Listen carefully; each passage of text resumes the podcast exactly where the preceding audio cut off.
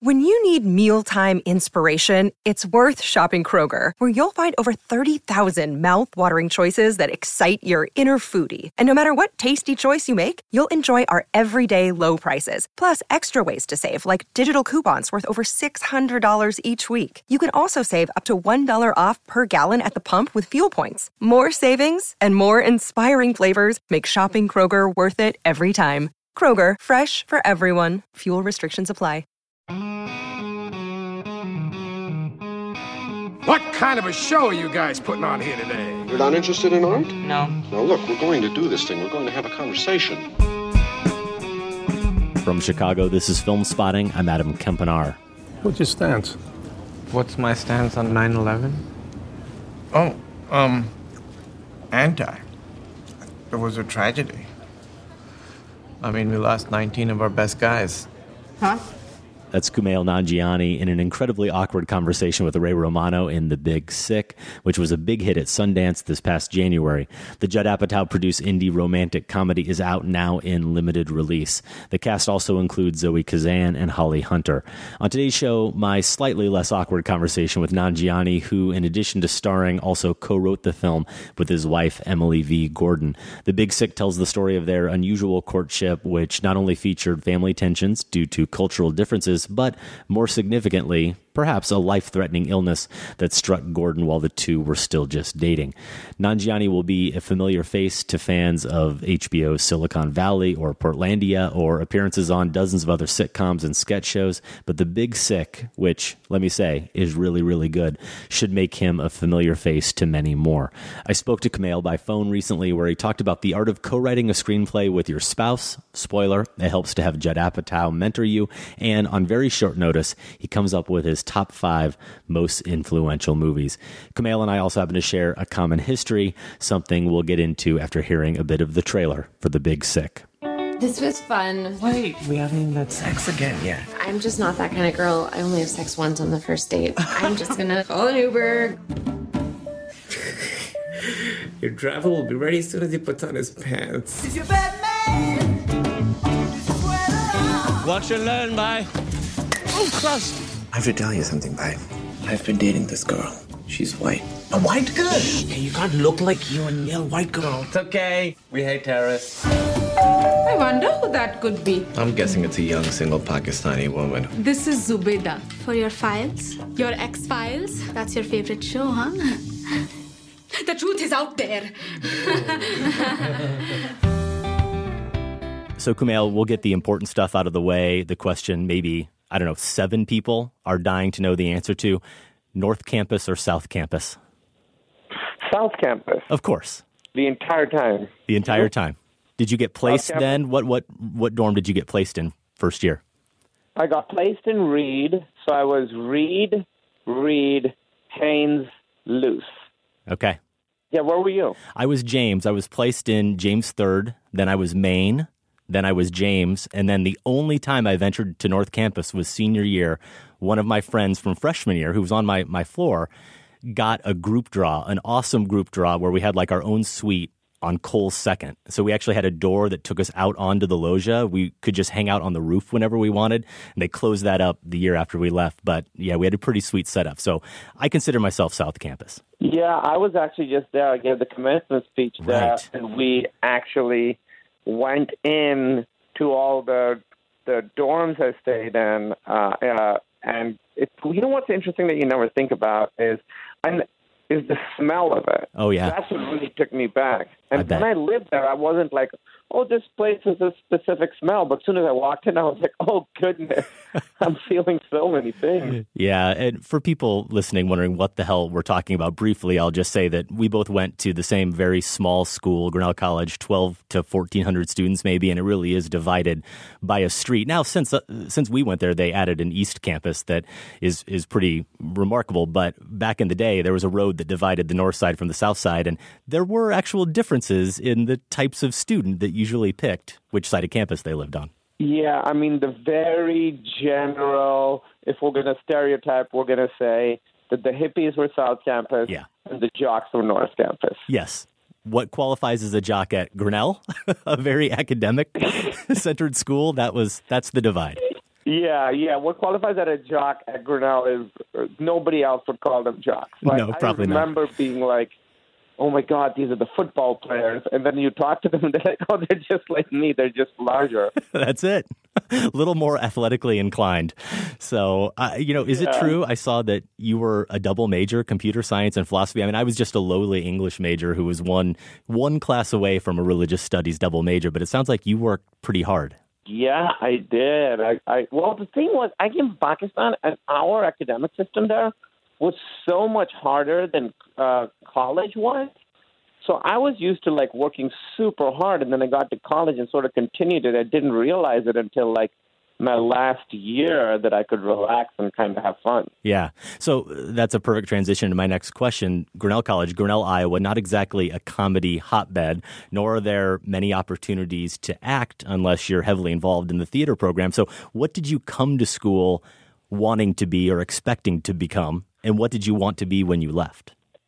I hadn't really thought about what I wanted to be when I got there. I knew I went to a liberal arts school because I was like, um, maybe I can figure out what I want to be uh, once I'm there, sample a bunch of stuff. I think at one point I was like, I'll be a psychologist or I'll be a psychiatrist or something like that.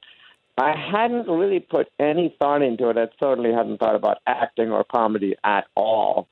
Um, and I didn't start thinking about comedy. I think like my probably my sophomore year, I started watching a lot of stand up comedy and got like really obsessed with it. I watched Conan multiple times a week, Conan and Andy, and then I would um go to my uncle's house in Florida and I'd bring my VCR and I'd record just like HBO comedy all day and I just watch like hour long specials and half hour specials. So by senior year, actually I, towards the end of junior year, I was like, I'm too obsessed with this thing to not at least give it a shot. Like I just truly was, I, I loved it so much. Um, and so then uh, I did stand up for the first time my senior year at this coffee shop on campus called Bob's. You did? Really? When you were there? Really? Wow. I mean, yeah, I mean, I played a bunch of open mics there. I used to play in bands at Bob's. And I mean, I lived in Main, so I just go downstairs to Bob's all the time to do homework. So I wasn't sure. You got there just a, a year after me, I actually think is when I graduated 97. I think you arrived 98. I arrived in 97. Yeah. Oh, in 97. Okay. So, yeah. So, yeah, sorry. That would have been 97, 98 would have been your first year, and I was gone at that point. Yeah, so it was right after we you. never did overlap, but Bob's was definitely a, a common spot for me. So that's where you actually did stand up for the first time. That's right. The first time and the second time. There was this uh, little comedy show that my friend put together, and there were three of us, and we all sort of did stand up. No kidding. How did it go? To this day, the best set I've ever had. I've never topped that. So that gave you the, the, the drug. That's what hooked you. Yeah, well, I remember walking off set because I'd seen so much stand up. I, I remember walking off stage and being like, I could do Letterman this week. Pretty sure I'm better than those guys. I love it. But it is funny. That's one of the great things. It is the great thing, but also, depending on your perspective, the dangerous thing about a liberal arts school is that you can get sort of sidetracked like that. Like I went there thinking I was going to become an English professor. And it was actually there that despite there being no real film program, that I got really into movies and left there wanting to either make movies or write about movies or talk about them. So we had we had a similar trajectory probably in that sense. Yeah, and it sort of makes sense, right? You're leaving your family. You're sort of leaving uh, where you grew up. I assume you did not grow up in Grinnell, Iowa. So you're.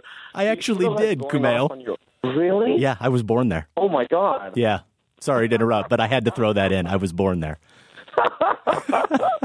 so Sophia. Wow. So you know, like, um, do you know, like the Charnetskys? Of course. She was my Mrs. Charnetsky was my second grade teacher. Wow. This is wow. So you you really didn't go far, huh? No, I didn't. I didn't. I actually tried, believe me, when I when I got to the point of looking for colleges, Grinnell was never on my list because I couldn't imagine going to school in the same town I grew up in. And then I finally realized, wait a second, this is a really good school. What am I thinking? And of course, it was the best decision I ever made. Do you know the Grabinskys? I don't know them. Oh, okay. Because I have a friend here who's a screenwriter uh, who also grew up in Grinnell. Okay. Uh, didn't go to Grinnell. His brother went to Grinnell. Hmm. maybe just a little bit after my time. This is the best conversation ever. I think we should just talk about Grinnell for 30 more minutes and see if people yeah. care at all. yeah, Grinnell spotting. That's it. We'll change the name of the show. Well, let's get to the movie, The Big Sick. You co wrote it with your wife, Emily Gordon. What was the origin of that? Certainly, you had an unusual and eventful courtship, as anyone who sees the movie will attest. But what made you think it should become a movie? I think it was once a few years had passed, once the danger was over, I don't remember when I first started, but once we were sort of out of the woods on that whole thing, um, once we got our bearings, it might have been a year or two after, I was like, that was a very specific thing that happened. And I think I knew it had the capacity to be an interesting story, and certainly an interesting story that covered everything that was important to me and Emily thematically you know, if we could do the story right, it would sort of encompass everything that Emily and I think about and all the concerns we have and sort of the, the big questions we ask ourselves as we navigate through our lives. So, so I knew it was a very specific story that nobody else had, and I also knew that if we don't tell this story, the story is just not going to get told. Like nobody nobody else clearly has had this experience. Mm-hmm. So I knew a couple of years later where I was like, I think, I think this could be something, but but I didn't. We didn't start working on it for a few more years. Okay. So, how do you write a screenplay together? I'm always interested in hearing this whenever a movie has been made by a screenwriting tandem. Obviously, only one person at a time can write words on a page. So, what is that collaboration actually like? Yeah, it wasn't that she had the left hand and I had the right hand, and we sat at a MacBook pecking. Um, so we would sort of work on the outline together, obviously, with uh, cue cards and and stuff. Well, not cue cards, little index cards. We would so that would be in the room, and then we would type that up uh, as sort of a beat sheet. And a beat sheet is you sort of go through every single scene of the movie and for us, we would write like what changes in the scene, um, how the characters change, how the relationships change. So we kind of did that together. And then once that gets approved, we would sort of looked at the scenes and picked out like I want to write this scene first, I want to write this scene first. So we divvied up all the scenes, and then we would write separately, send each other the first drafts. We would rewrite each other's stuff, send it back to each other, rewrite it again, uh, and then send it back again. So by the time that you know Judd Apatow, who produced it, or Michael Showalter, who directed it, by the time they saw any pages, it was already the fourth draft. Okay, so it was a pretty efficient and, and quick process. Yeah.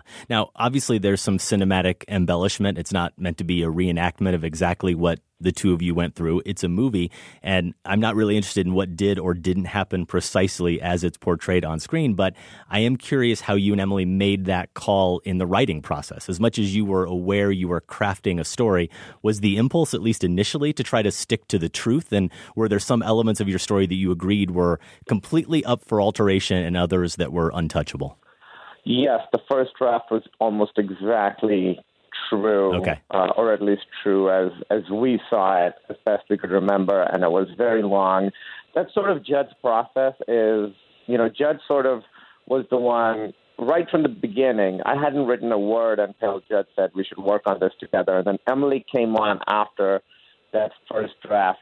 So, so Judd's process is don't judge it. Don't worry about how good it is or bad it is. Just write the story in a script format exactly as you remember it. Just put everything down. Nothing is unimportant.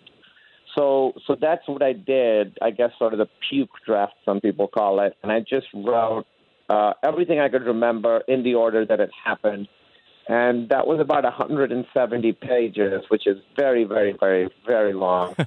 Um, and so it's Apocalypse Now, yeah, basically.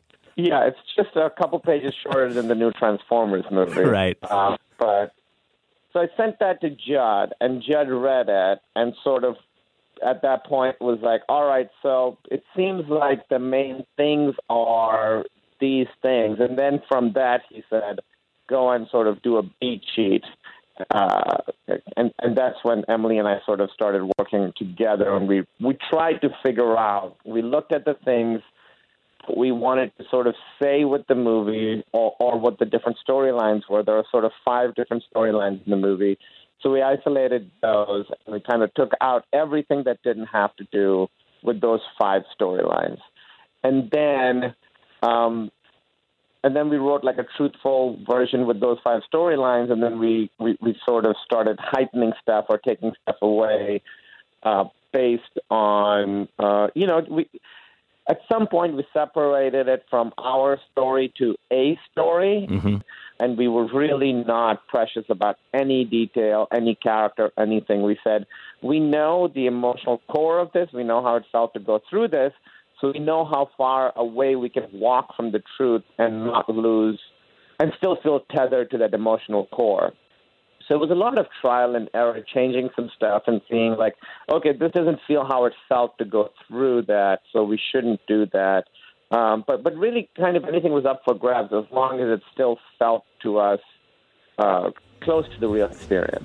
Hi, Hi. um, my name's Kumail. yeah, we know. Yeah, we saw you perform. Now that the niceties are out of the way, um, I have to tell you that when you yelled at me, it really threw me off, and uh, you really shouldn't heckle comedians. It's so rude. I didn't heckle you. I just woohooed you. It was supportive. Okay, that's a common misconception. Uh-huh. But yelling anything at a comedian is considered heckling. Heckling doesn't have to be negative. So if I if I yelled out like, "You're amazing in bed," that'd be a heckle. Yeah, it would be an accurate heckle. Cool. you mentioned the main things there, and I expected the movie to be funny, and it really was. It is. I expected it to have some emotional kick to it, considering the subject matter, and it absolutely did. I did not expect, I'll say this, to spend the last 20 minutes or so suspended in this bizarre state where I was smiling, but also on the verge of tears the entire time. So, congrats for pulling that off.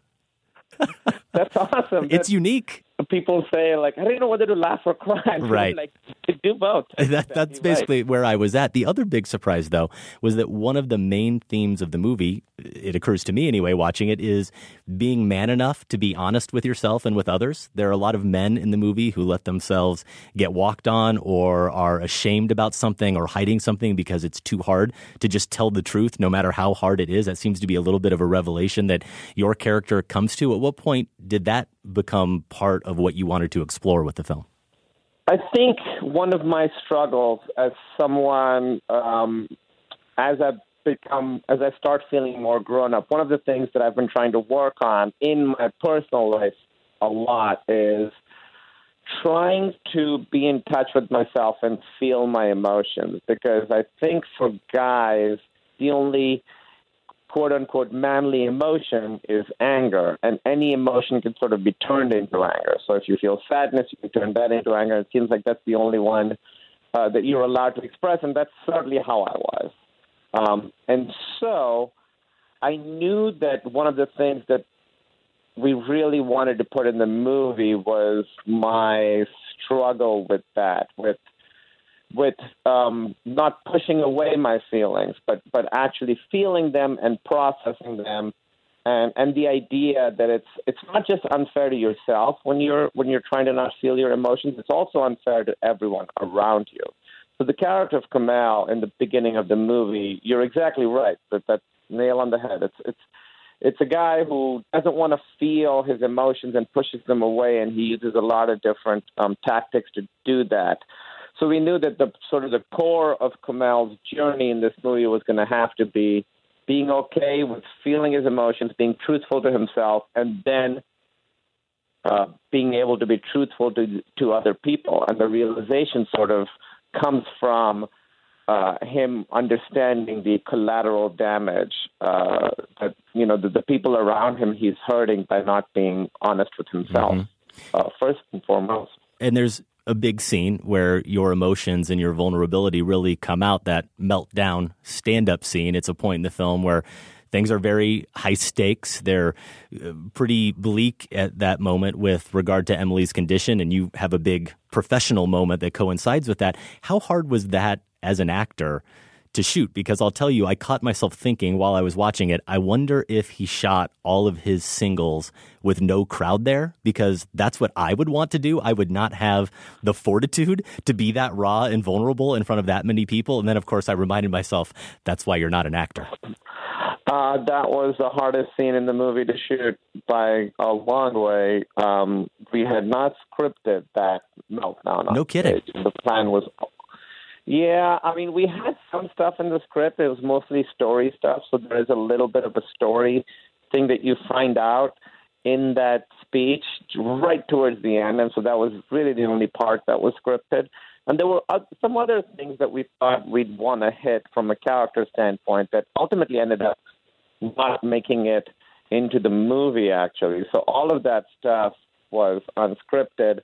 The plan was always that during that meltdown, I would try and put myself into that place. Uh, try and be where I was emotionally when I was going through it, and then just sort of talk from that place if I could. So that was always the plan, um, and we did about we did probably about fifteen takes of that. I remember counting up to fourteen and then being like, I gotta stop counting. So it was probably fifteen or sixteen. Each take was probably about ten or twelve minutes, completely unscripted, sort of stream of consciousness. And here's the other interesting thing that we did with that. So we sort of shot all the stand up stuff in two days, right? Okay. And we had we had a crowd of extras who basically were the audience and we told them, you know, like pretend you're at a real comedy show. Like told, we told them not to react in any way, just react how you would react if you were watching a comedy show. So we sort of it, it was two and a half days. So the first two days we're just sort of shooting, and people are having a great time because you know I'm doing stand up, Bo Burnham's doing stand up, Aidy Bryant's doing stand up, Kurt Braunohler's doing stand up, and and these people are all very funny. So it was kind of like being at a really long comedy show. So they're just laughing. Um, and over these two days, I kind of had gotten to know these 25 people or so, right? And they'd gotten to know me. So we decided that when we would shoot the meltdown scene, we would not tell the audience what was going to happen. We just wanted to get their real reaction. Mhm. So the crowd was there for all of those takes. and I just came out and sort of went right into that scene.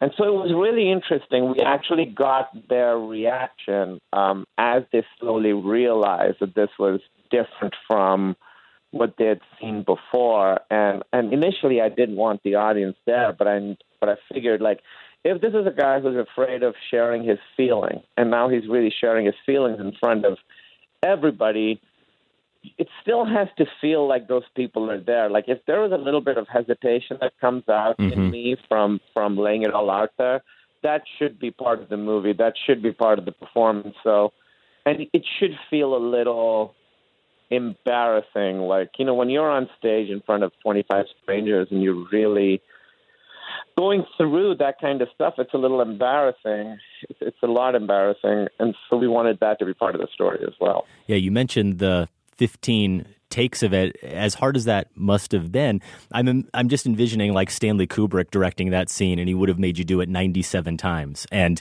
by take 97, maybe for him you would have nailed it because actually, the more beaten down and less self conscious you were, the better theoretically you might have gotten. Was that the case as you went through the takes? Yeah, I think, you know, it was kind of all over the place. It was interesting. There were some takes where I was really angry, some takes where I just felt really tired, some where I felt really sad, some where I felt disconnected in a way that was that was also maybe valuable. And so then we were able to mix all of these takes together. If you notice, there, there are some where I look really, really sweaty. And we didn't try to clean that up or anything. And what I tried to do before shooting that was try and exhaust myself uh, physically. So I would kind of like before each take, like run around and jump around as much as I could, just so that by the time I got there, I felt like completely, completely physically exhausted. Mm-hmm. It felt like, as someone who lived through, you know, eight days of the person they love being in a being in a coma, I remember the physical exhaustion being a big part of it, and we felt like in that moment is when this this guy will be the most physically ex- exhausted. So sure. that was sort of the preparation I did. Yeah, you obviously played yourself in the movie, but you cast Emily's role, Zoe Kazan, who's really good in the film. So who found it more surreal? You reliving all of these very happy and very sad moments with a doppelganger, or Emily watching her doppelganger relive all those moments with you? It was interesting. Like for me, the the you know I prepared for this as I would prepare for any acting role. Like I sort of went through and you know figured out the emotional arc and the different small steps that this character would take and all of that. But what was strange was going through the emotional stuff it was strange how close it felt to actually going through going through it for the first time. So all the hospital stuff uh, and all the doctor stuff and all my parents' stuff really felt like I was back there. Hmm. The stuff with Emily, I decided I was like, I don't want to try and recreate my relationship with my wife. I want to try and have uh, have a new relationship with this person, Zoe playing Emily, and have a new relationship with that person. Um, and so my scenes with Zoe didn't feel like reliving my relationship with Emily. Those were more of um, I just was like, well, there's a I'm just going to talk to this person and be with this person and see what a relationship with this person would be like. Um, so it was interesting because it was two kind of completely different experiences for me shooting different scenes of the movie. For Emily, the fact that we all really, really sort of got along with Zoe and we became like really close and we're still like very, very good friends. I think that really helped Emily navigate some of the potential pitfalls of this, you know. Mm-hmm. So actually Emily and Zoe became super close over the, the the course of rehearsing the movie and then and then and then filming the movie as well. So that really helped. I think it was a little more awkward for me than it was for Emily. Yeah, maybe. Was this collaboration between you guys then something you see as a one time thing because you felt compelled to tell this very personal story? And of course, who better to do it than you? Eh, or now that it's done, you, you just move on? Or are there more stories and more personal stories you guys definitely want to tell? Oh, I would love to write something else with Emily. We're actually writing um, the rebooting Amazing Stories, uh, which is this um, anthology show from yeah. the 80s of Steven Spielberg uh, was the producer of, and he's in charge again. Steven Spielberg's doing it, and Bryan Fuller, who is a amazing, amazing writer. He he did Pushing Daisies, he did Hannibal. He currently does American Gods, which I think is a great show. And he's the showrunner. So Emily and I are writing an episode of that. So we're Fantastic. we're actually already working together in a sort of a different capacity because it's more of a genre thing. It's sort of a sci-fi-ish fantasy kind of story. Uh, but I would love to continue working with Emily. I thought we really, what really helps is that we know each other really well, but we also have very similar tastes. Like, it's kind of strange. We all love the same stuff. Hmm. Like, we, we love, we both like horror and sci-fi and video games. But you know, there's a there's a big overlap uh, in our favorite movies. And, and, and, and writing The Big Sick was great because we knew right from the beginning we were exactly on the same page on the kind of movie we wanted to make. Because a movie like this can have a lot of different types of tones, but we kind of, we really got the kind of movie we wanted to make. Hmm. Uh, from the beginning, so I'd love to work with her again. Yeah, she's, well, she's an amazing writer. I told her I was like, I was like, you you can write women who are funny and real and complicated and, and messy. In, in Hollywood, that's like a superpower. You have like a superpower that like people would want to use. Yeah.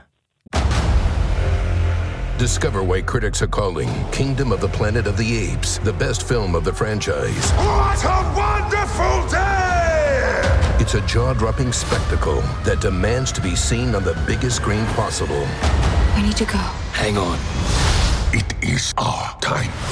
Kingdom of the Planet of the Apes. Now playing only in theaters. Rated PG 13. Some material may be inappropriate for children under 13. We're going to get to the movies that influence you the most, the top five there. But first, the, the rapid fire Filmspotting five, just off the top of your head, the last movie other than your own you saw in the theater. Wonder Woman. Wonder Woman, and I think I saw from your tweets you're a big fan of that. Yeah, I really liked it. I uh, I thought you know it was. I thought the way they integrated sort of uh, gender role issues into the movie Mm-hmm. in a very organic way, so that it didn't feel messagey. It actually felt fun and funny. Was really good, and also I thought the fight scenes actually felt different from most of the uh, superhero movies Mm-hmm. I've seen recently. What about a movie that you revisited recently? movies that I've revisited recently. You know, I just this is not a revisit, but I saw Terms of Endearment for the first time. Okay. count? I'd never seen it. That movie's devastating. Yeah. oh my god! It's like the first scene is a struggle to not cry, and then the whole movie Right. is that you're just like fighting to not cry. Yeah, was that purely a coincidence, or did it have something to do with the Big Sick and that there's you know connections people will probably make between those films? I think it was a little bit that people would make connections. Yeah. Um, and uh, we'll, we'll talk about this a little little bit later when you talk about my my favorite movies. But um, I I sort of decided during the editing of our movie where that I would try and watch as many great movies as I could, movies that I hadn't seen. Okay. Um, so so so so it was inspiring to do that and and terms of endearment was one of those that I was scared to watch because I knew it was a real tearjerker and then I finally I watched it at like nine AM and I had like I had like a phone call interview right after that. It was a real mess. Oh, I can imagine. What about an underrated movie, according to you, new or old? Any underrated movie? okay, this is going to be a real tough one. Um, and the only reason I'm saying it is because it was on TV again. I've defended this movie to people, even though it might be super tough to defend. This is a big one. This is a big swing. Love it. Uh, Constantine. I think Constantine uh, with Keanu Reeves. Yeah. I think it's like a really great sci-fi, like fantasy movie. Um, you know, it would have been better with a grizzled British actor instead of Keanu Reeves. Uh, but I think Keanu does a good job in it, and I think it's just got like some really cool imagery that I haven't seen before. His conception of hell, I think, is really neat. I think Constantine himself, his backstory is really cool. Um, I think Gavin Gavin Rossdale is great in it. it's just Shia LaBeouf is good in Uh-huh. it. It's just a movie that I think uh, was unfairly maligned when it came out and, and continues to be so. I think it's like a really fun and kind of smart uh, blockbuster. So maligned that I never bothered to see it, so I can't judge your choice here at all. A random movie that you love. Any random movie that you love. Any random movie that I love. Wow. Um, Four Lions? I don't know why I thought of that. I love Four Lions. Oh, Um, yeah. That's a movie. Yeah, it's, and and one of the actors from Four Lions is actually in The Big Sick. Um, I just think it's a movie that could have been preachy, uh, and it really isn't. It could have been not funny, but it's really funny, and it really gets the tone perfectly. It's one of those rare movies that sort of 45 seconds in, you know exactly what movie it is, and uh, it's a very tough tone to pull off. But I think that movie like walks the line the entire time. It's about a very serious subject, but told in a very funny way. Uh, but it it balances everything perfectly. Yeah, uh, Four Lions, for those who maybe aren't familiar, 2010 film directed by Chris Morris, a dark satire, very good. And we will post all of these picks in our show notes over at filmspotting.net if you're curious about the titles. The last one here, Kumail, your favorite book about the movies or movie making? My favorite book about the movies or movie making. Hmm. I here I, I have to. I, I never remember the name of this book. Hold on. Uh, it's called. I think it's called On Filmmaking. Yeah, I know that book too. Yeah, on filmmaking by Alexander Mackendrick. Okay. It's it's it's a really really great book that just sort of walks you through. Um, it just generally walks you through storytelling. It also has stuff later in the book about you know stuff that I'd never thought of. I've never directed anything, but like the difference between having a, a dirty shot versus having a clean shot. And a dirty shot is when you see if there's two characters talking. And I'm explaining this not for you, but maybe for your listeners. Yeah, absolutely. A dirty shot is when you see a piece of the person's shoulder when the camera is on sort of the subject of that shot. You, whether you see the person they're talking, whether you see the, a piece of their shoulder or not. And I just hadn't thought about all that stuff, and it really breaks down what all those little things mean in the language of film. And I thought it was very, very valuable while I was writing our movie. Okay, well, that was all sprung on you, and you absolutely nailed the Filmspotting five. Now we get to the Filmspotting top five, and we wanted to know your most influential movies. You've had slightly more time to prepare. So, how did you do coming up with these picks? Okay, so these are the movies. I'm I'm sort of four of the five of these are movies that very very directly influenced um, our movie. So, uh, four weddings and a funeral. Uh, we sort of reference it in the movie. It's just it's one of the movies I've seen the most. It's one of my favorite rom coms. And when we were doing the Big Sick, we we kind of wanted it to have a little bit of structure of a rom com, and then a bunch of other stuff in it. But but Four Weddings and a Funeral is a movie that we referenced a lot while we were writing the script. Hmm. Um, broadcast news. Oh yeah, broadcast news. Obviously, Holly Hunter. Yeah, you got Holly Hunter in your film. That must have been a trip. Yeah, I mean, it was it was amazing. It was remarkable. It's Holly Hunter. She's literally the Holly Hunter of actors. Um, but broadcast news, because from the beginning, what we wanted to do, what we wanted to try and do, was a movie. You know, I feel there there are a lot of dramedies that are like sort of funny and then sort of dramatic. They're in the middle, and what we tried to do, what we wanted to do, was sort of hit highs in both those areas. So, so we wanted a movie. We tried to make a movie that was as funny as an all-out comedy, but as dramatic as a very serious dramatic film, right? Yep. And I think broadcast news does that really, really well. It's a movie about grown-ups having grown-up problems. There are no bad guys in it. Um, everybody's different, and the conflict comes from uh, not bad intentions, but from people with different points of view trying to do their best. Yep. Um, and the way it, it sort of tells the story is so good. I mean, you know, William Hurt's character in a lesser movie would be sort of a bad guy. He could Yeah. be unlikable, but the way he is in this movie, you totally understand who he is. Yes. He's like, I'm handsome, I'm not that smart, I'm doing my best. Yeah. I know there are certain things I'm good at. And that scene where he helps Albert Brooks, and it's sort of like maybe the broadest comedy scene in the movie when Albert Brooks is sweating on the air. But the tips that he gives Albert Brooks about like how to sit on the Uh huh. on your on the on the bottom of your Your suit jacket, Yeah. I thought it was very moving. I know, and yet Albert Brooks continues to hate him throughout the whole, the entire film. And since I think a lot of us as audience members identify with him, that makes us. That's where that conflict comes from, for sure. Right, exactly. Yeah, we're all Albert Brooks. Yeah. We're all a bunch of Albert you can't help it, but at the same time, we see some of those moments of nobility in William Hurt. Okay, I know you got a packed schedule, and we got three more to get to here. So the other three movies that had a big influence on you. Okay, the Before trilogy. This Oh, is yeah. cheating. I'm going to put all of them in there. Before sunrise, before sunset, before midnight. I love a Those cheat. were movies. Yeah, it's a great cheat. They all work as one. It's really one piece Yeah. Because it, they're really great movies about two people getting to know each other and sort of the negotiation of how people reveal themselves to each other. So those movies are just the way they're structured is, is really beautiful from the first one through to the last, where you just sort of see how people will like reveal themselves and then expect the other person to reveal themselves, and how you also are trying to dazzle someone as you're getting to know them. So you're clearly going to your stories that you know are interesting or funny or cool, and then how slowly that veneer falls away, and you just are two people who really are comfortable being with each other.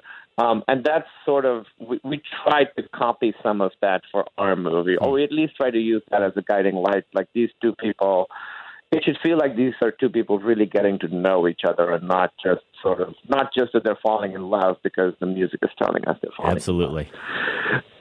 I will say Monsters Inc. This is a weird one. I don't want to tell you why. Okay. I, I realized something about Monsters Inc. Emily pointed it out to me like two days ago, and I was like, "Oh man, there's something from Monsters Inc. that I'll tell you once we're done with the interview that that is clearly clearly a big influence in the movie, and it's it's not obvious. But when when I first when Emily pointed it out, I was like, "That is exactly what it's from," because I love Monster Inc. so much. Well, I'm I, I, like that movie too. I almost don't want you to tell me so I can think about it and try to come up with it. But no, I'm I'm fascinated. All right, I won't tell you. I right. won't tell you. Um, and then the last movie, this is just a movie that I really love that I watched a ton of times. It's referenced in our movie as well. Uh, the Thing. It's my favorite horror movie. It's one of my favorite movies. Uh, there's a poster of The Thing in my room in the movie, and I know that's become sort of a movie that is referenced by nerds in movies, Sure. but I just, I, I, I just, you know, like um, Stranger Things, which I loved, also had a thing poster in it. But we made our movie before that. I was quite bummed when I saw that poster in Stranger Things. But I just think it's like a really, really well made horror movie that looks beautiful too. That's just sort of about uh, people. Well, you made a wonderful top five list. You made a wonderful movie. I encourage everyone to seek it out, and I really appreciate all your time and insights here. Thank you. Thank you, Adam. Talk to you soon. Talk to you later. Thanks. I think I screwed up with your daughter. Yeah, you did. Let me give you some advice, Kumail. Love isn't easy. That's why they call it love. I don't really get that. I know. I thought I could just start saying something and something smart would come out. My thanks to Kumail Nanjiani for the top five, the Filmspotting five, and for that conversation about the big sick. Who knows? Despite our slight age difference, being both South Campus denizens, maybe we would have run into each other quite a bit if we had been there together at Grinnell College. Maybe we would have even become friends. It's fun to think about. I certainly encourage people to see The Big Sick, which is out now in limited release, and I believe it's going to expand wide on July 14th. If you see it, let us know what you think. Email feedback at filmspotting.net. At filmspotting.net is where you can find all of our episodes, our top five list archive, our interview archive, and you can find the Filmspotting 5 archive. We've now had three filmmakers answer our rapid fire Q&A, and you can find those answers at filmspotting.net slash FS5. That's filmspotting.net slash FS5.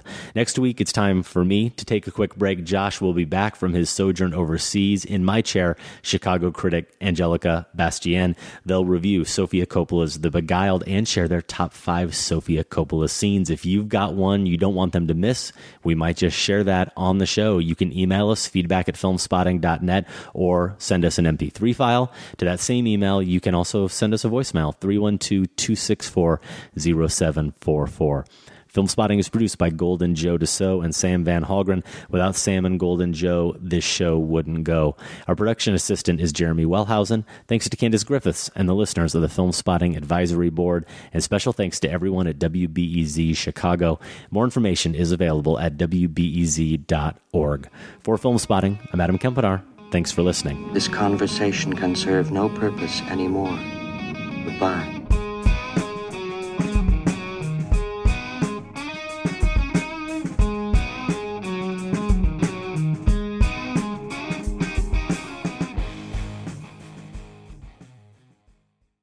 Filmspotting is listener supported. Join the Filmspotting family at filmspottingfamily.com and get access to ad free episodes, monthly bonus shows, our weekly newsletter, and for the first time, all in one place, the entire Filmspotting archive going back to 2005.